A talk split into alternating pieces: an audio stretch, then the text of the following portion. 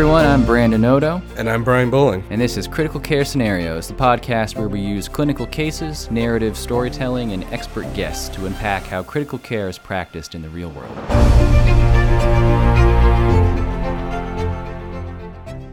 Hey everybody, it's Brandon with another Turbo. I want to talk about a topic which is important, I think, to understand for anyone who's going to be managing patients in the ICU with recently placed tracheostomies. Recent trachs are actually, although we see them pretty frequently, really kind of a high risk population. There are some bad things that happen to these patients. You know, another example would be accidental decannulation, which is really among the higher risk opportunities to, to lose an airway. And if you don't know what you're doing to recannulate it incorrectly.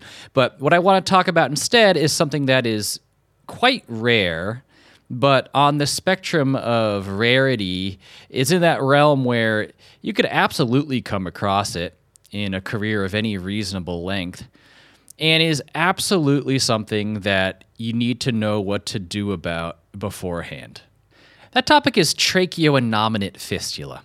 So, this is a phenomenon where after placement of a trach, the trach balloon by placing pressure against the wall of the trachea, manages to erode through it and then through the vascular wall of the adjacent innominate or brachiocephalic artery. If you think about the anatomy here, and you think about those arcing innominate vessels in the chest wall and how close they are to the airway, you can imagine how this would happen. And you could also imagine the sorts of features which might place someone at risk for this. If either the trach was placed relatively low, or the patient happens to have innominate arteries that relatively ride high, either of those are going to bring those two structures closer together. So, what does this look like? The presentation that should concern you is bleeding from the trach site, from the airway. And what's helpful here is to have some sense for the timeline. In almost all cases, this is a somewhat delayed phenomenon. So, if you have a patient who just had a trach placed and you note a little bit of bleeding from around the stoma or something, of course, anything's possible, but very likely that is just bleeding from the procedure itself. This is usually after several weeks. So, I wouldn't even really start to give it too much concern until you get out past maybe a week or so. But at that point, bleeding should really raise your suspicion because a large number of these will have an initial sentinel bleed.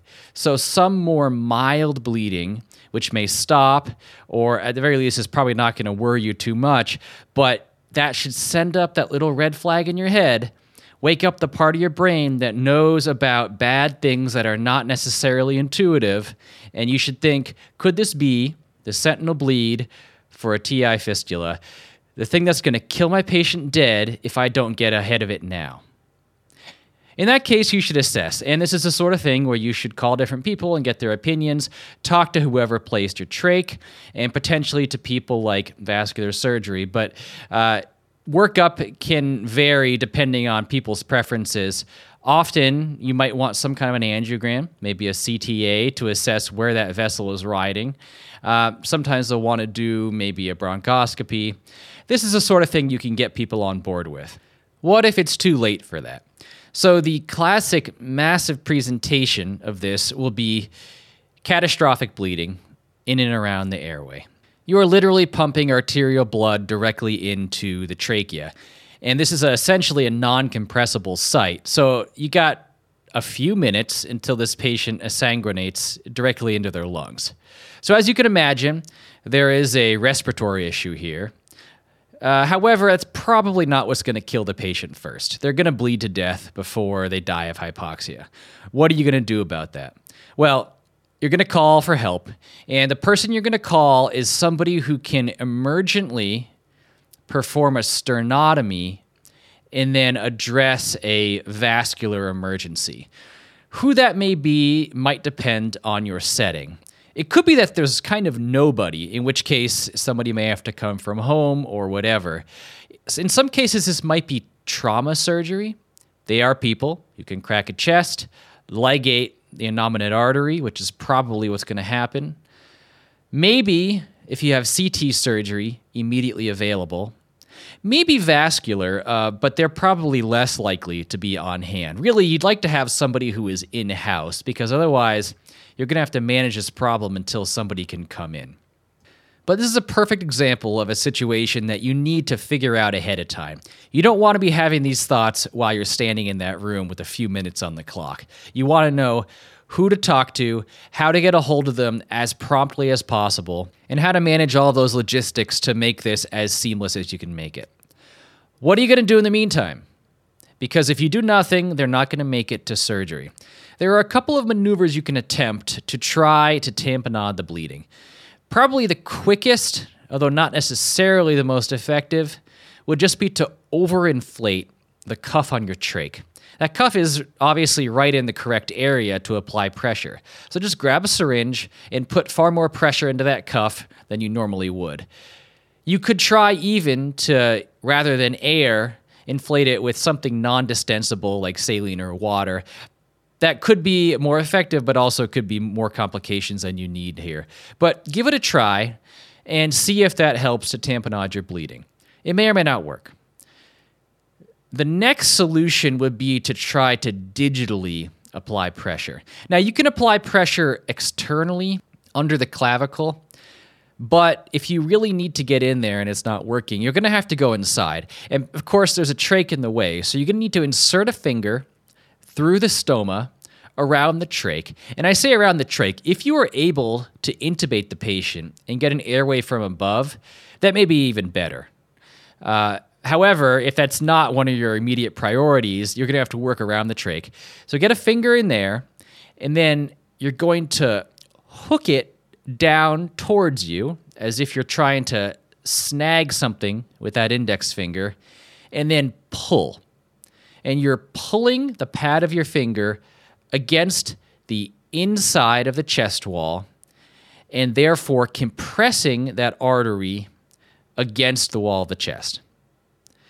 Think through this again ahead of time. Understand how you're kind of working this anatomy here, but it should make sense how the innominate artery is riding close to the inner wall of the chest, and therefore, if you can get behind it and pull towards you, you can squish it against the thorax. If you're able to do this and effectively stop the bleeding, you're going to need to keep your finger here.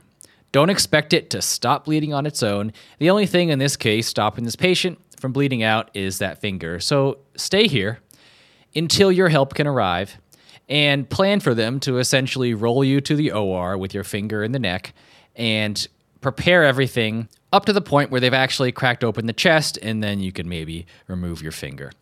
You might be there for a while. If you can get help, of course, they can do things around you. Maybe somebody can help manage the airway. Maybe somebody can start a massive transfusion protocol, get some big lines, etc., etc. But if you can stop the bleeding, you're doing the most important thing, and you unfortunately are not going to be able to move at that point.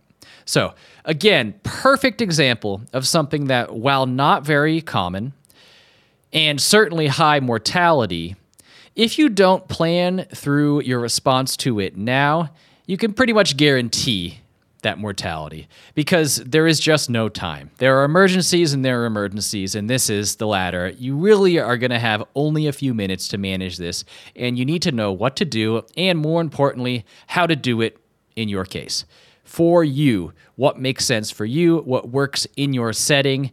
Figure that out now. It really bothers me when people talk about scenarios like this and act as if you shouldn't worry about it because, oh, the patient's just going to die then. Well, maybe. Or maybe the reason that patient died was because you had such a cynical view of it that you didn't prepare for it, you didn't try, and you weren't ready. Ultimately, of course, maybe the patient will still die, but at least you'll be able to say you were as prepared as possible, you gave them the best chance possible, so what's left was truly just luck and circumstance. That's all for today. Talk to you guys soon.